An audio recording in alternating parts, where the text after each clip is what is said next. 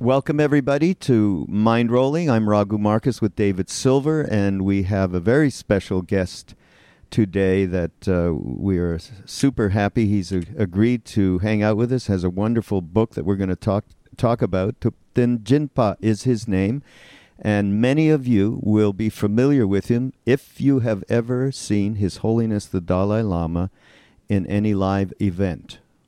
And uh, he has been the main trans, uh, translator for His Holiness for 30 years, is it, Jinpa? Yes, at this point? it's uh, going to be 30 years this October, yeah. Wow. And and I, as I said before, before we got on, I have been seeing His Holiness in events and uh, must be twenty to twenty-five years. And so, so I said to Jinpa earlier, "This is. I feel like I know you. You're like a friend." And just from all these years and years and years, so it's Yes. uh, it's just wonderful to have you here. well, And thank you for having me. Yeah, it's been a real honor to be serving His Holiness for all these years. oh, yeah. Um, in, in, in his in my capacity as his interpreter, yeah, it's been a it's been a true honor. Wonderful. And uh, and a true gift to us because otherwise we would just be getting the vibe we, would, we wouldn't get the specifics so thank it's true. And uh, just to mention to everybody, and of course we're going to be talking about uh, the book. It's called A Fearless Heart: How How the Courage to Be Compassionate Can Transform Our Lives. And uh, it's uh, the the subtitle here, Jinpa, uh, just to relate. Uh, we we spend uh, a lot of time, both David and I, working with Ram Dass, uh, and um, I think you know who that is. And uh, we just finished a retreat cultivating the courage to love. So I think that, and we want to kind of talk about that, which you do talk about in the book, Yes, the, the yes. Uh, connection between compassion and loving kindness Yes. and so on. But can we start this all out with you just telling, because many people would want to know, and of course they can uh, get some of this in the book, but just uh, tell us about your early life and uh, how you grew up and and, and just the, the course of, of your history and, and then meeting his holiness and so on Thank you very much. I mean, I grew up um, in India. Um, my parents left Tibet in the wake of His Holiness the Dalai Lama's, ex- you know, escape to India uh, to start an exile life, and around eighty thousand Tibetans followed him.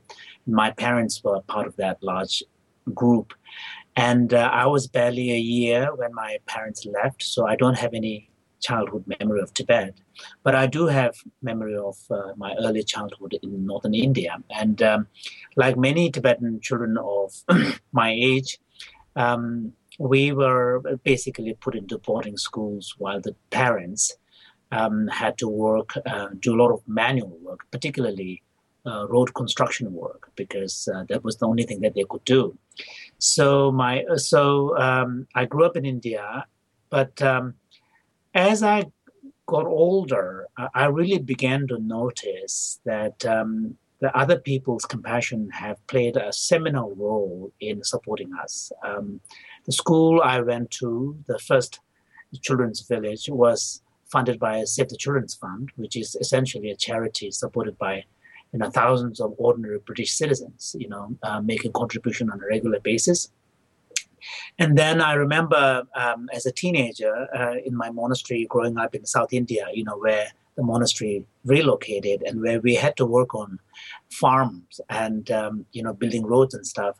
Um, many of the sacks that contained grain that were part of the aid program had labels marked Catholic Relief Service uh, or aid from the American people. So in, there was this, you know, growing up, um, the, the, the effect of other people's compassion was very real in my life. Um, um, as, as you know, a typical refugee child growing up in, in, in a community like in India, and um, and on top of that, one thing, fortunate thing, is that the, in the traditional Tibetan society and culture, compassion is very very present in everyday life, and the most important uh, presence in our life is that you know figure of the Dalai Lama, and His Holiness represents the Buddha of compassion for the Tibetan people. So, and also the mantra, the daily mantra that the Tibetans chant while they, you know, um, count the beads or you know turn the prayer wheel is Om Mani Padme Hum,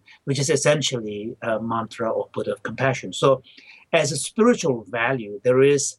Uh, sort of a tremendous admiration and exaltation of compassion as part of our everyday spiritual consciousness.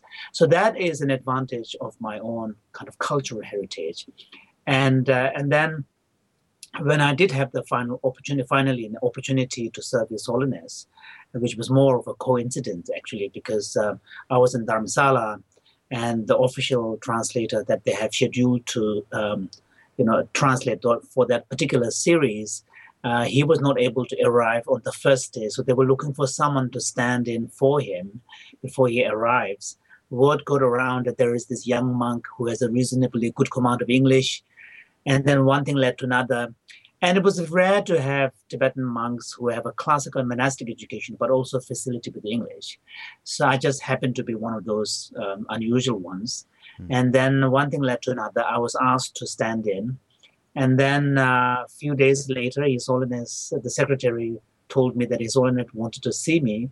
So as I walked into the audience room, I, you know, as as it is custom for Tibetans, I prostrated and you know offered my scarf.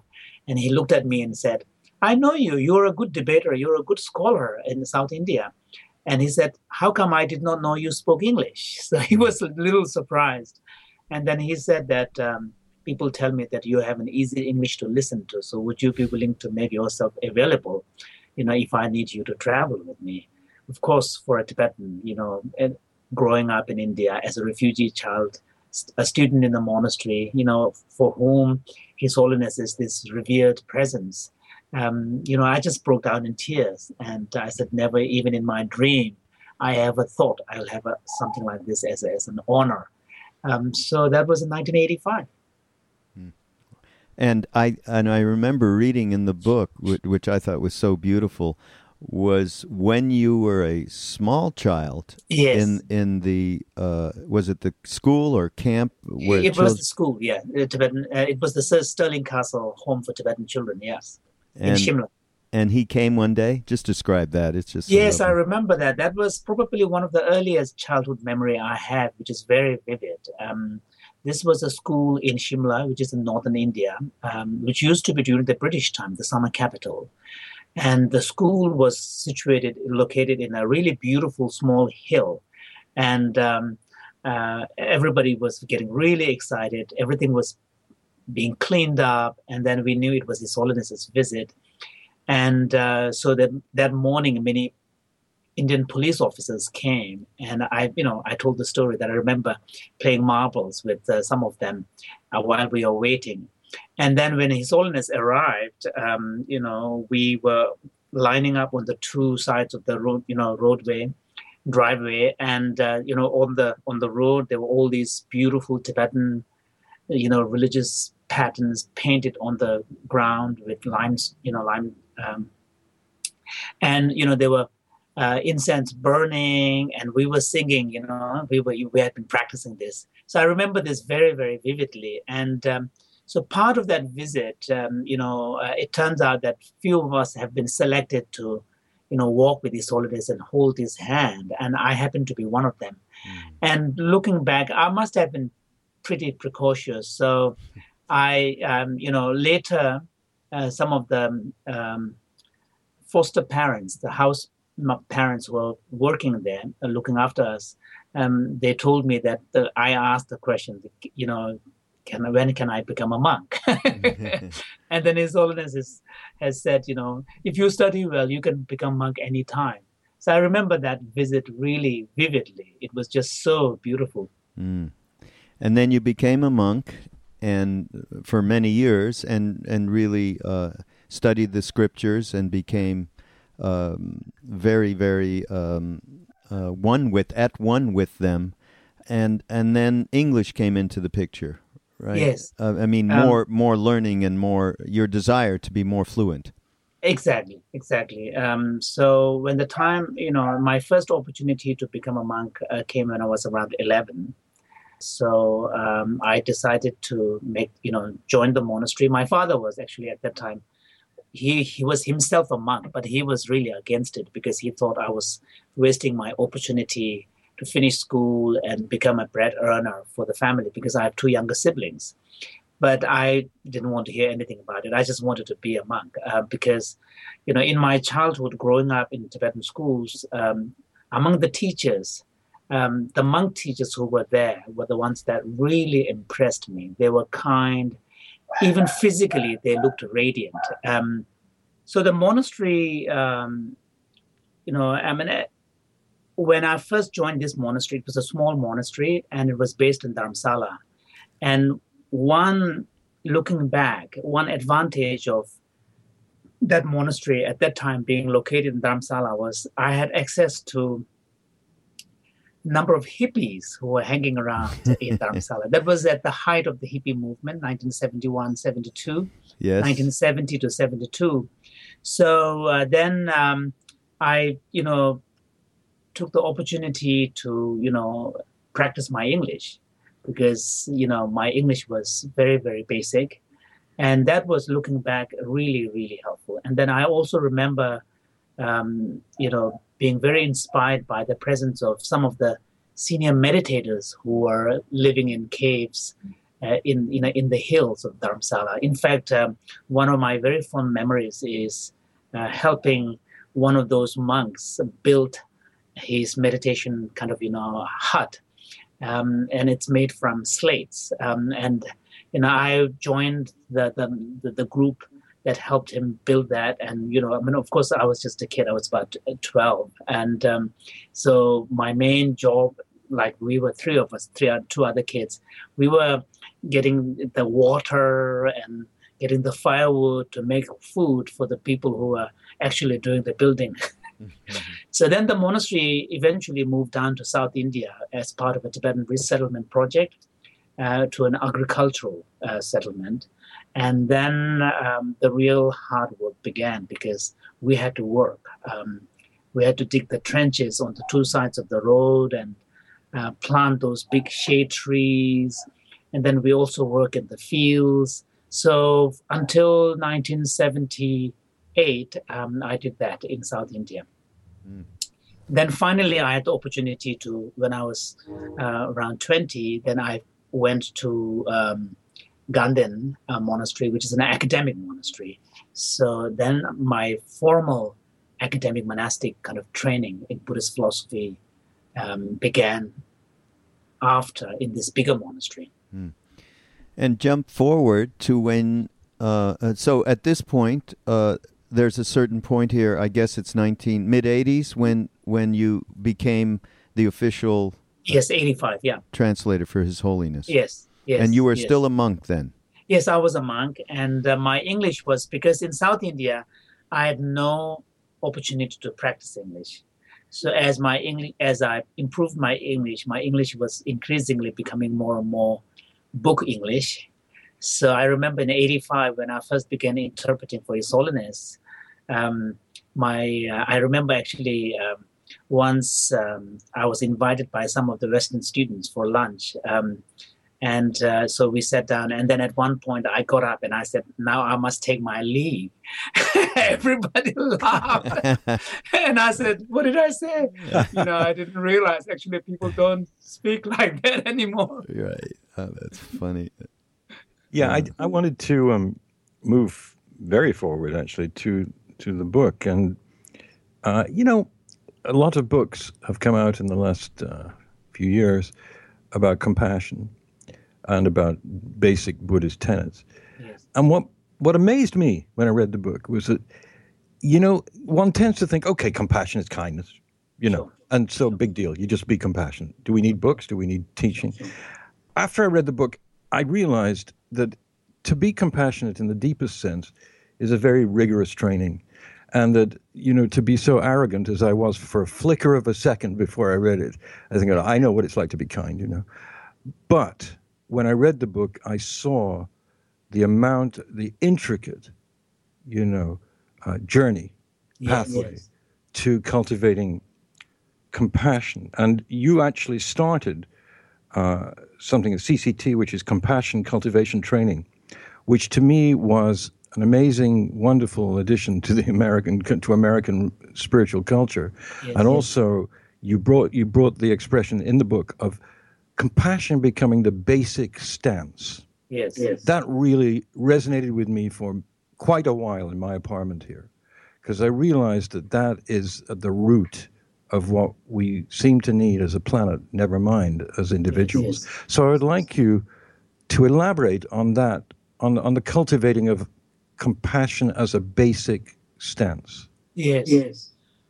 Um, one of the points I was trying to make is that um, you are right. Compassion is something that most of us feel that we know um, about it, and also we often take it for granted. Um, but also, uh, we have to admit that we, as you know, human beings, as societies, we have been fascinated and intrigued by compassion for a very long time. You know, if you look at all the major world religious traditions, um, most traditions have something to say about compassion. Most traditions put compassion at the center of their ethical teaching.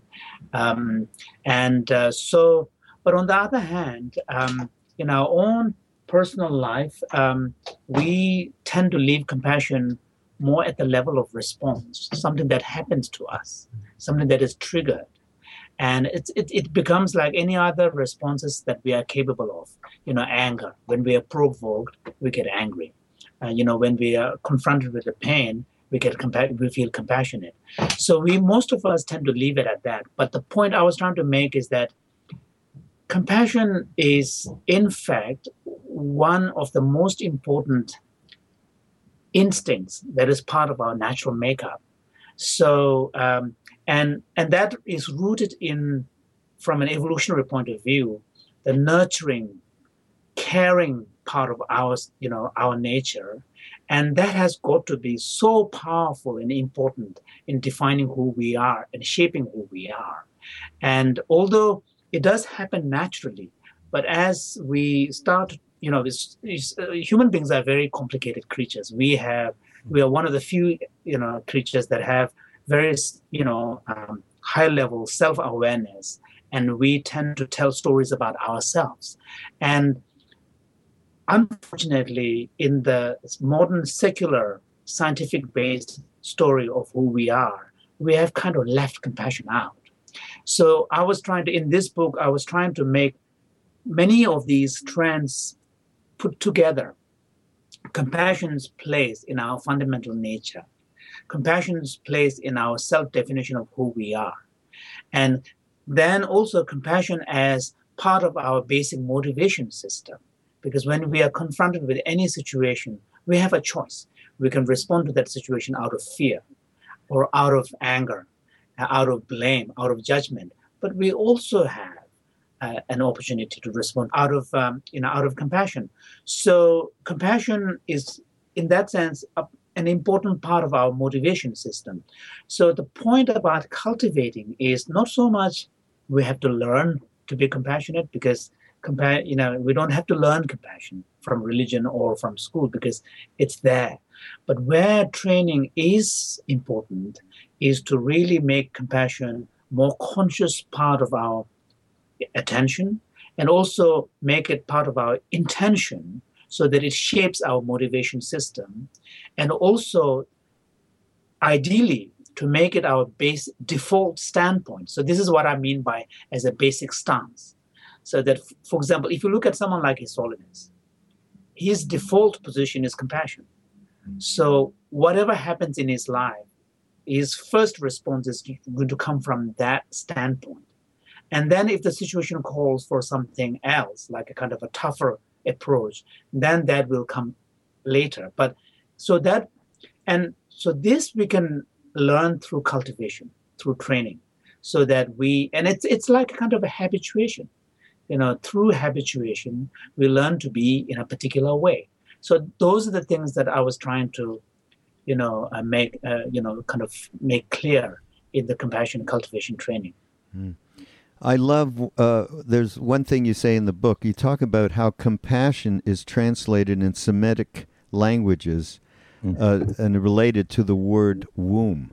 Yes. I'm so fascinated by that because uh, so mother's love is the expression of, of our compassion. And I don't, I mean, many times over the decades of, of, of hearing His Holiness, so many times how he has talked about the most important thing is mother's love. Exactly. Yeah. I mean, even in the Buddhist scriptures, um, the unconditional nature of genuine compassion is often compared to a mother's unconditional love for an un- uh, for a newborn child. You know, sort of there, and there she is completely for the child, fully present, ready to do everything, and without any kind of self agenda on her part. So, and that unconditionality uh, of her love uh, is really sometimes used as a kind of a, a archetype um, in the Buddhist scriptures as well. So I was actually quite uh, intrigued when I read about how the, the Semitic word for compassion has this, you hmm. know, um, etymological connection with the womb.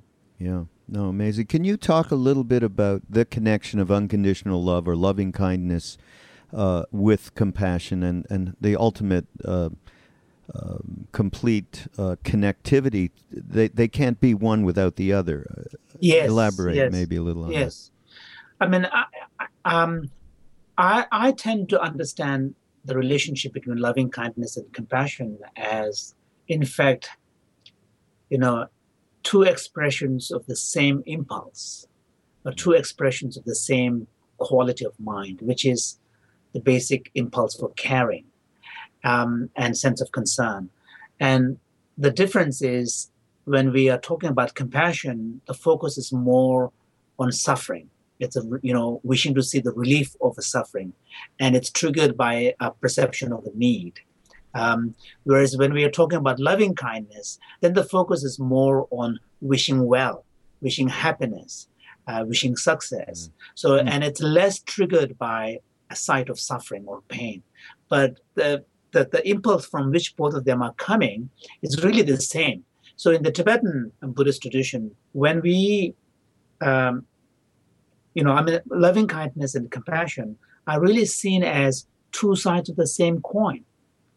So when you have genuine loving kindness, you have genuine compassion. When you have genuine compassion, then you have genuine loving com- uh, kindness. The only difference is what tends one tends to focus more on the happiness, wishing happiness and wishing well. One tends to focus more on the suffering, wishing the relief of the situation, wanted to do something about it. So they are really the same thing expressed in different ways. Mm. You know, one of the things in the or a part of the book which completely compelled me was when you were talking about different grades of compassion, the dynamic.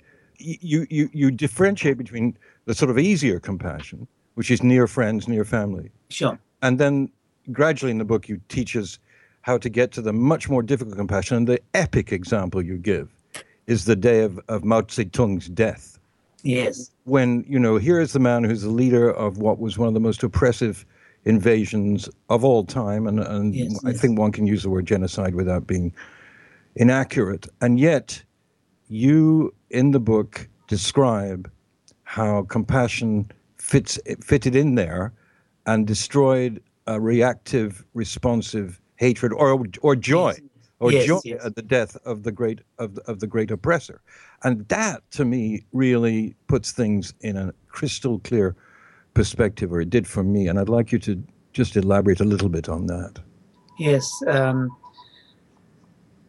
so, um, you know, as I mentioned in the book and also mentioned earlier, um, compassion is a very natural impulse that we have, and it's a uh, it's a natural sense of concern that arises in us in the face of a pain or a need or a suffering, uh, and accompanied with um, the wish to see the relief of that situation or, or wanting to do something about it.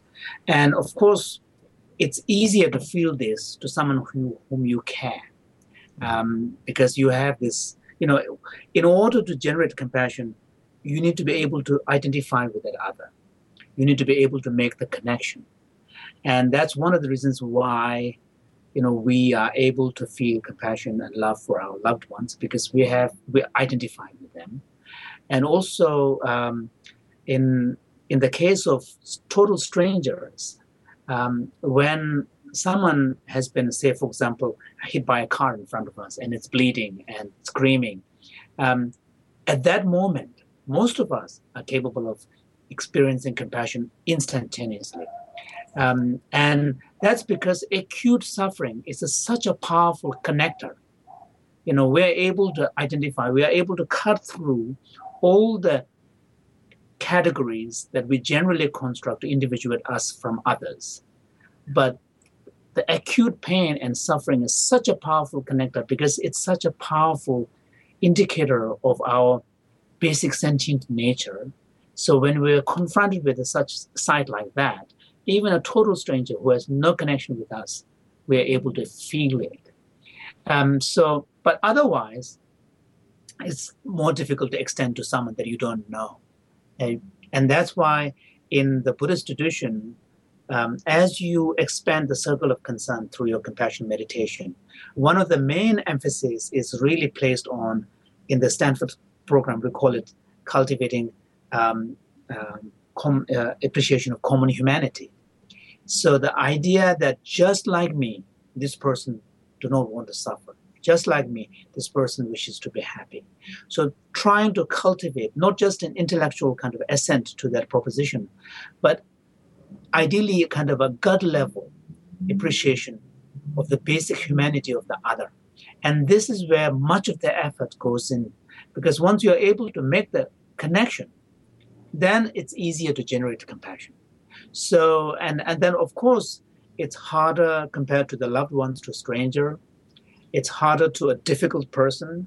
And it's even more harder to someone despotic ruler like Mao Zedong, who had done so much damage uh, to the whole population of Tibet and many, many, many millions of Chinese as well. And he was a horrible man. Um, so, of course, in, in someone like in the like Mao Zedong, the, the challenges of being able to generate compassion is even harder because you have to allow ourselves to see the basic humanity of even someone like Mao. Um, so, and that's where the cultivation and the practice really comes in. Yeah. Mm. Um, further into the book, um, there's different ways in which compassion can help us yes. the cultivation of it in different parts of our lives and with different emotions and so on. And one of them is loneliness, and that yes. is, of course, a scourge here in in the yes. in the West. Yes. Um, so many people are isolated because of breakdown of family, especially sure. when they get older and so on. Um, but you, just to highlight, there's a wonderful story you tell in the book about His Holiness encountering uh, somebody who was quite disturbed and, yes. and, what he did. Please tell that story. Yes, this was in 1989. Actually, it was a very, very momentous visit because that was also the year when um, visit when uh, the Nobel Peace Prize um, awarding to His Holiness was announced. Um, and uh, at that time, there was a conference, um, probably one of the first ones, on Buddhism and psychotherapy. Just, this was in Newport Beach, and His Holiness was staying at a private residence. So when he one day when he was returning outside the residence, there was a few number of people, you know, well wishers, and uh, there was one person who kept shouting, "Dalai Lama, Dalai Lama."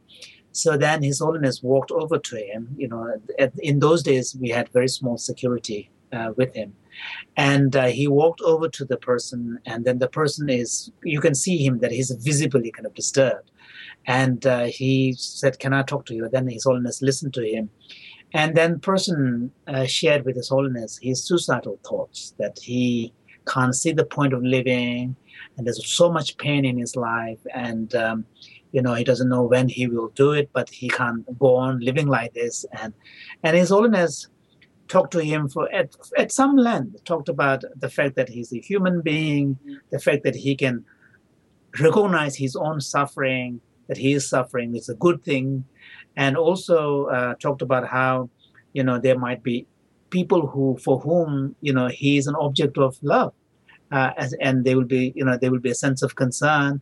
And also um, what good he can do uh, by simply being present and you know caring for the loved ones. So his holiness you know gave all those arguments and um, you know, mm. he basically kept shaking his head, and it, you know, it, this doesn't work for me. This doesn't work for me. You know, and and then finally, His Holiness stopped talking and just gave him a huge hug.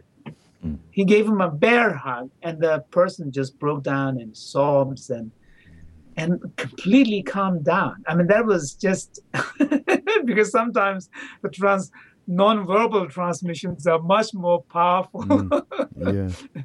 so uh, and and this is where the power of compassion comes from because in the end the active ingredient of compassion is the sense of connection with someone. And this is one of the reasons why i say that the taking care of your own compassionate impulse and kind of you know embracing it and living your life from this is the best buffer against the problem of loneliness. Because loneliness arises when you are feeling alone and unconnected with others.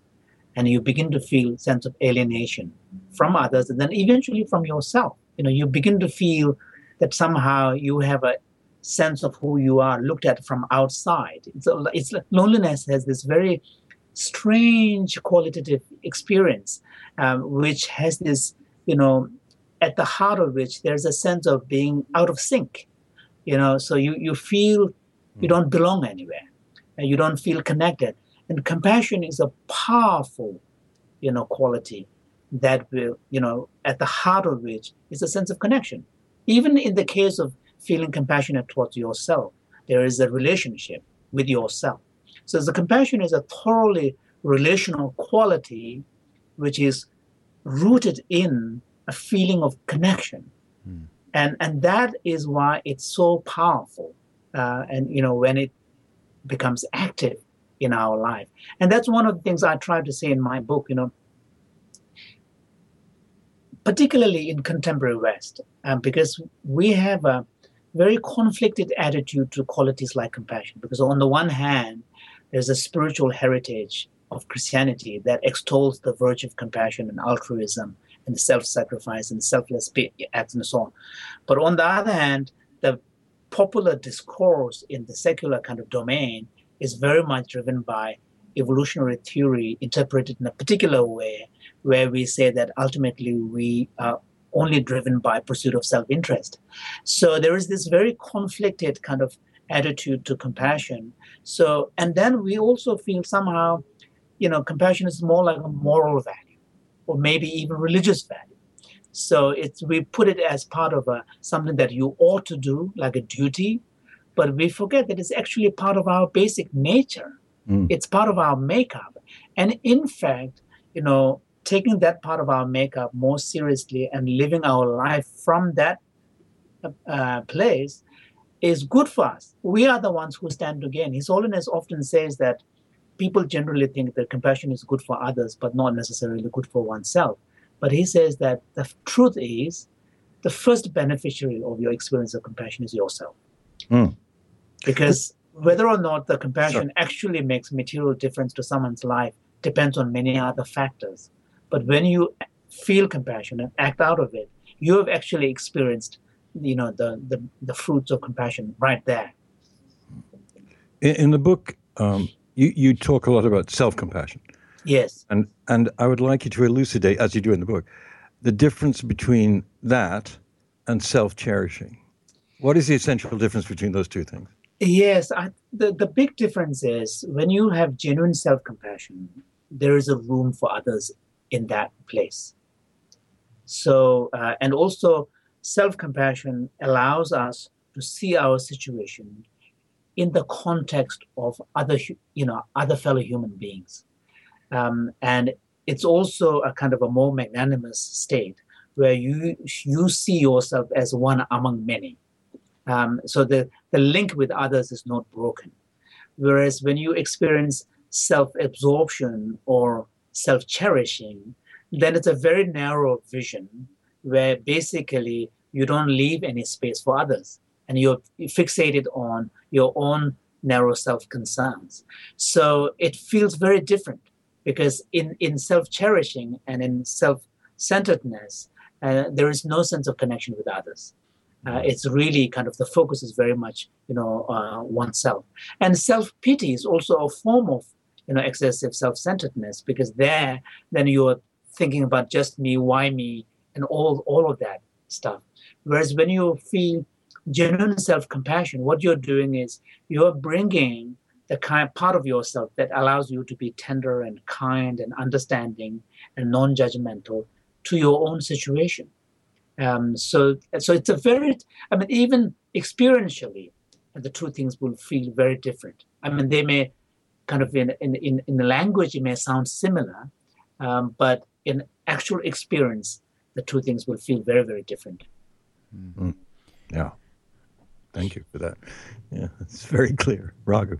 Um, I, there's one part where you talk about empathy as motivation and uh, that's the first impulse to get yes. to get beyond uh, self-interest and uh, you even say compassion is what makes it possible for our empath- empathic reaction to manifest in kindness. And I think for for people that are listening to this podcast, and we have, by the way, we didn't talk about this, Jinpa, but many, many uh, of of the audience and our community at MindPod Network are uh, millennial generation. Oh, wonderful! Yeah. So, uh, and their interest is not so much in isms from yes. Buddhism, Hinduism, and so on. They take whatever they can get uh, as a practical way to be able to balance their lives on a day to day basis and, and be of some uh, you know, better human, sure. be of some use to, sure. to the world around sure. them. And I think that this particular thing around empathy is one.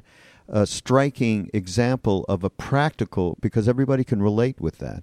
It's true. Talk about true. that a little bit. Yes, um, I, I, mean, uh, fortunately now there is uh, quite a lot of scientific uh, studies um, that have come out, which have looked at empathy and its key role in um, kind of you know making us feel connected and uh, act out of kindness in kind, kinder ways.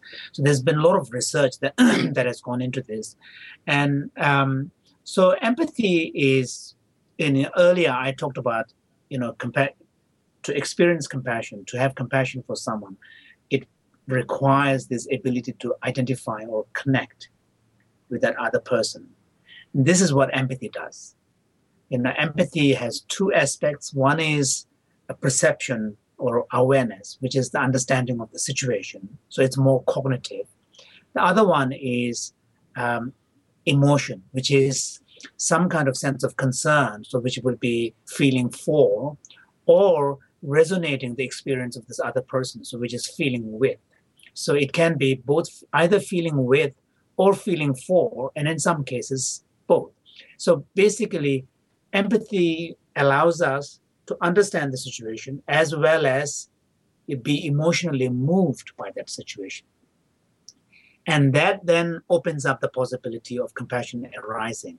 And empathy is very basic part of our nature. You know, in situations, sometimes we may choose to switch it off.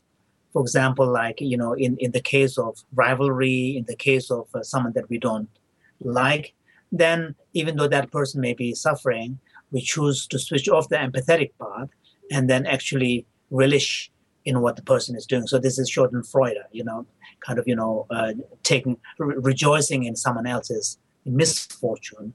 So this is when this happens, we have chosen to switch off our empathetic response and then turn on something else. Um, so, I, but the the difference between empathy and compassion is that empathy is really more of an emotional nature, uh, whereas compassion has a more active component in it. So, to use brain language, when compassion arises, one would expect even the motor regions of the brain, which you know kind of regulates our action, would be more active, and because you want to do something about the situation.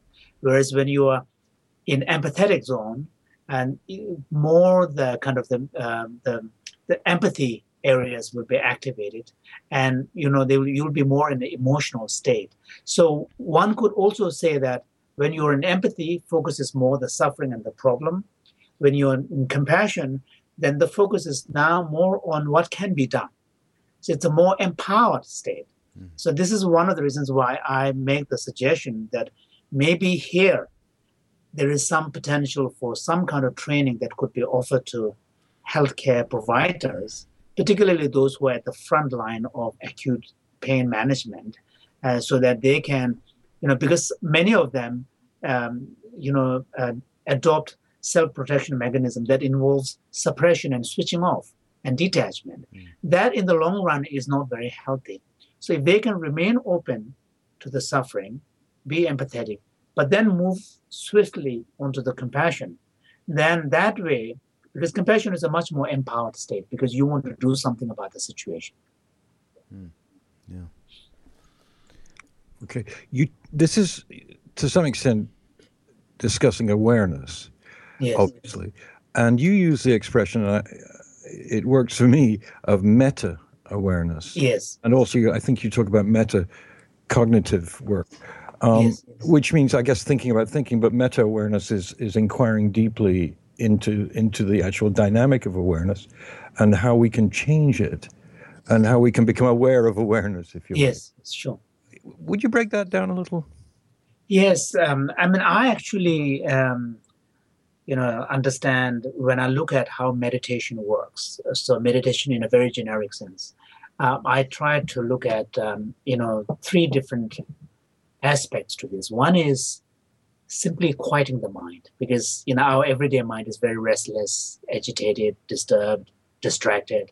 So the first step stage in the meditation practice is to simply quieten. It's really slowing it down. Then the other step is to then applying it by learning to focus, choose a specific object, and intentionally focus on it. And then the third aspect is this awareness. And I call it meta awareness because it allows us to take a kind of observer standpoint. And this is what is makes modern mindfulness so, you know, kind of um, powerful for a lot of people who are meditating for the first time. You know, one of the skills, you know, modern mindfulness practice gives the first time meditators is the ability to observe what's happening in their own thoughts, emotions, and body. And that is, no, that doesn't come naturally. You have to somehow learn that skill to be able to observe. So, this is what I mean by meta. It's a sort of a second order awareness, which is looking at awareness and other experiences. And so, I think, and it does involve a degree of detachment, um, you know, or, or distancing. So one of the reasons why mindfulness is proven to be quite effective in helping prevention of relapse of depression is because depressive tendencies are often exacerbated by, you know, ruminations. And most of the ruminations are about what is going wrong, you know, the, the kind of the unhappy part of our life.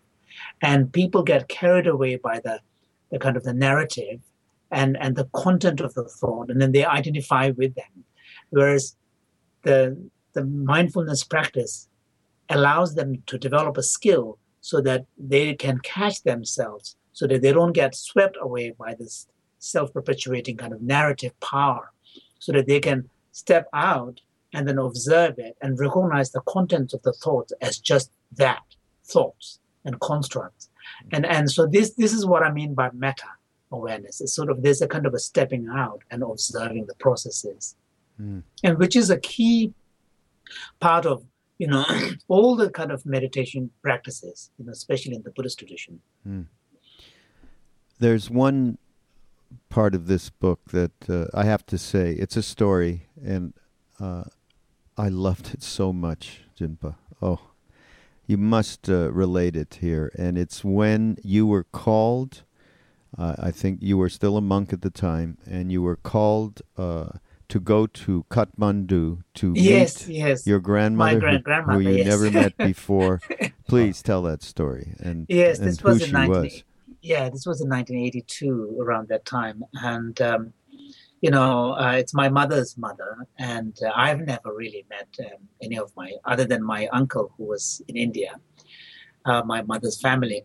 so when the word came to us, my uncle was at that time living in the same settlement where I was, where the monastery was.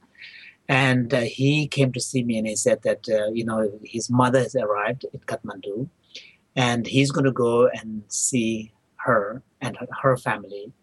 And they have asked for my mother to come, and they did not know my mother had passed away quite a while ago. Um, so he, my uncle said, you know, as the eldest of, you know, um, my mother's children, you know, maybe I should go. Um, I was in the middle of a very important study uh, program, uh, actually studying Nagarjuna's philosophy. Mm.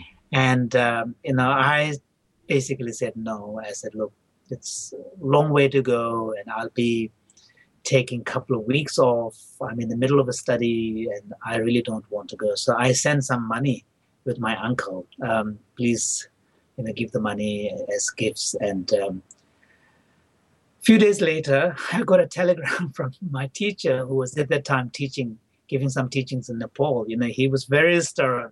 Basically, said, "Come right now." if you don't come and see your grandmama, you will regret your regret your entire life. Mm-hmm. so, of course, you know, looking back, you need wise people to tell us um, mm. important things like that. So I went there, and um, and it was it was one of the most important experiences of my you know young adult life. Uh, it was powerful because you know there were two of my aunts were there.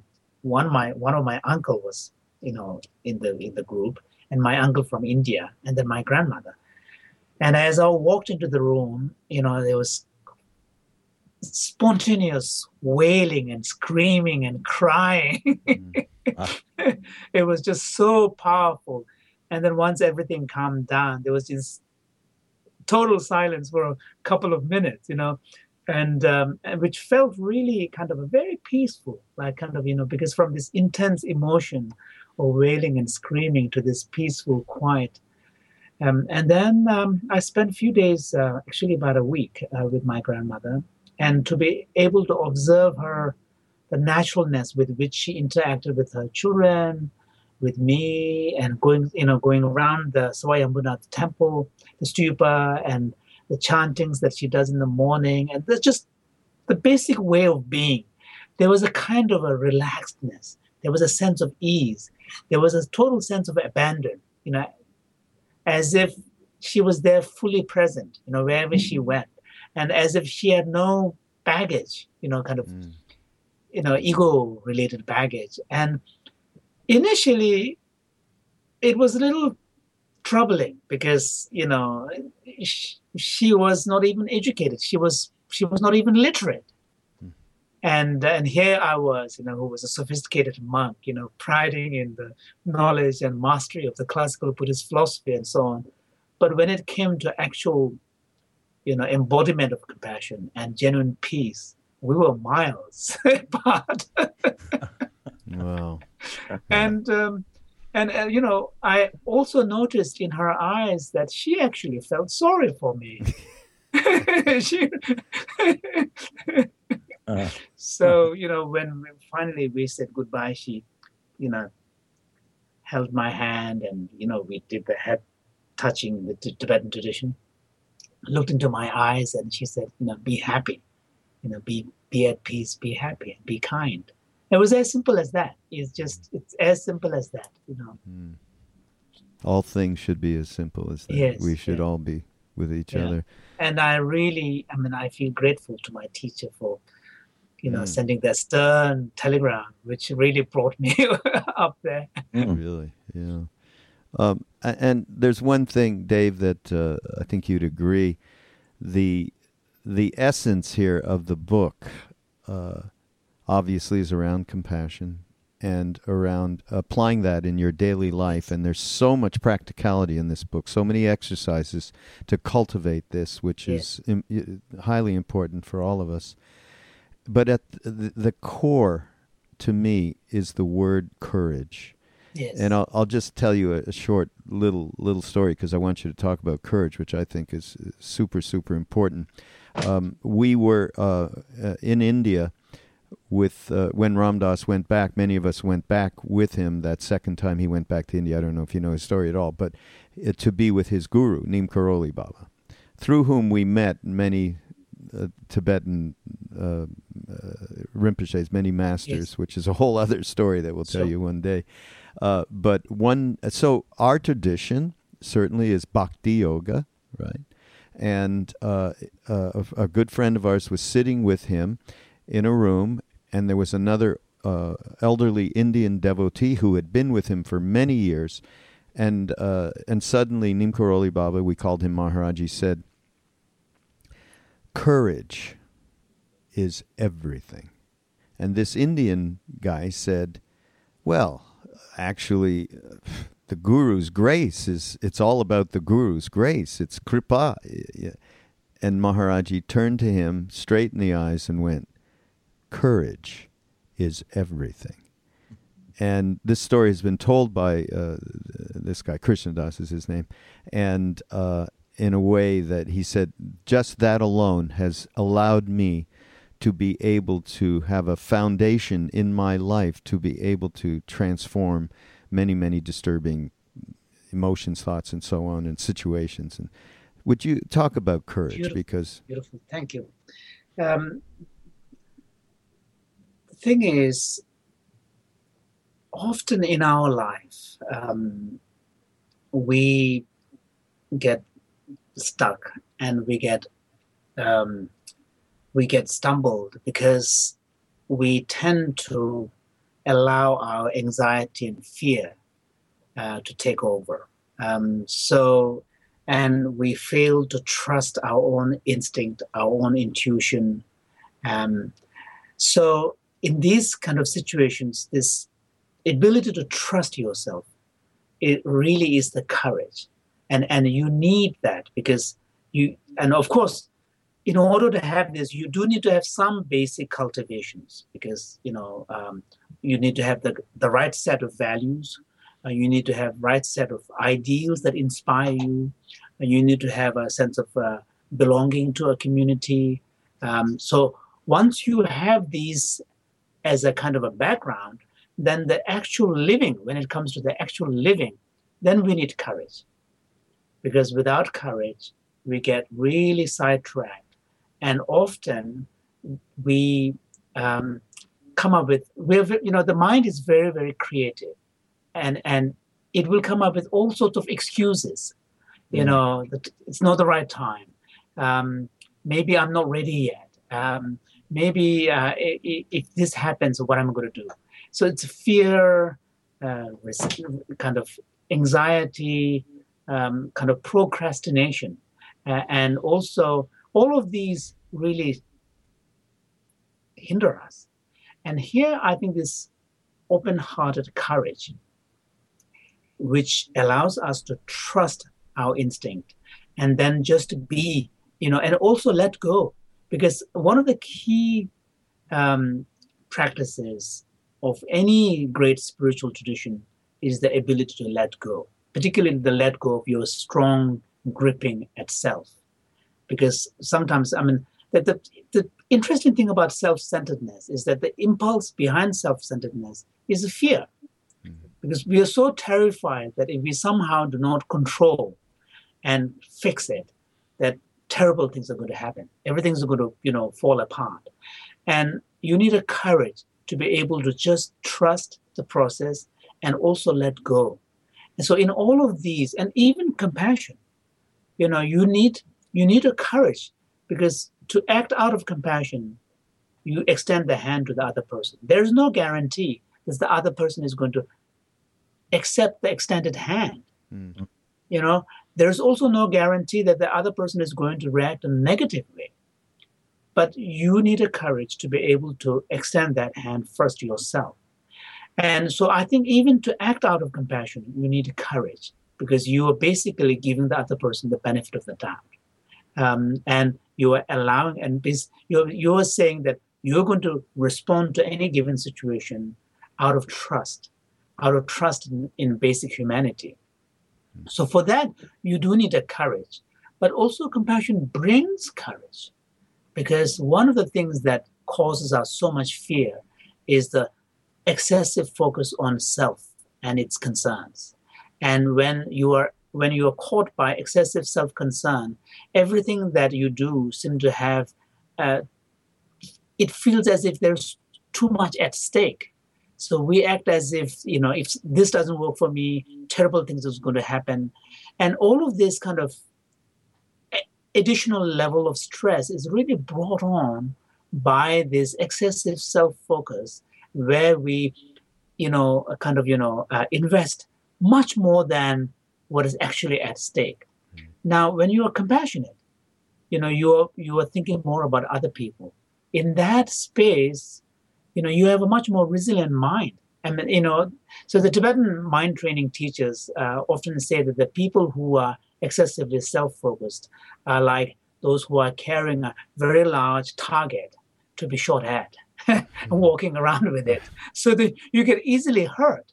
Whereas when you are more courageous, when you are more compassionate, you know, because there is less focus on self, you also are more resilient you know you can you, you have a much more um, um, capacity to understand situation and endure it so i think in all of these courage really is the key mm.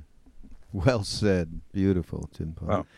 Yeah. Um, well, we're kind of at the at, near the close here of the podcast, and but we we have to mention, of course, that uh, His Holiness the Dalai Lama's birthday yes. is coming very soon, July 6th. Is is that correct? Yes, yes. And yes. Uh, uh, please just give us one anecdote of your life with His Holiness, of who, who this incredible being is.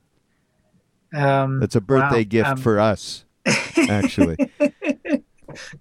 uh, well, maybe uh, um, um, a funny story. Um, when I first began interpreting for him in 85, and um, the first trip with him was in 86 within India.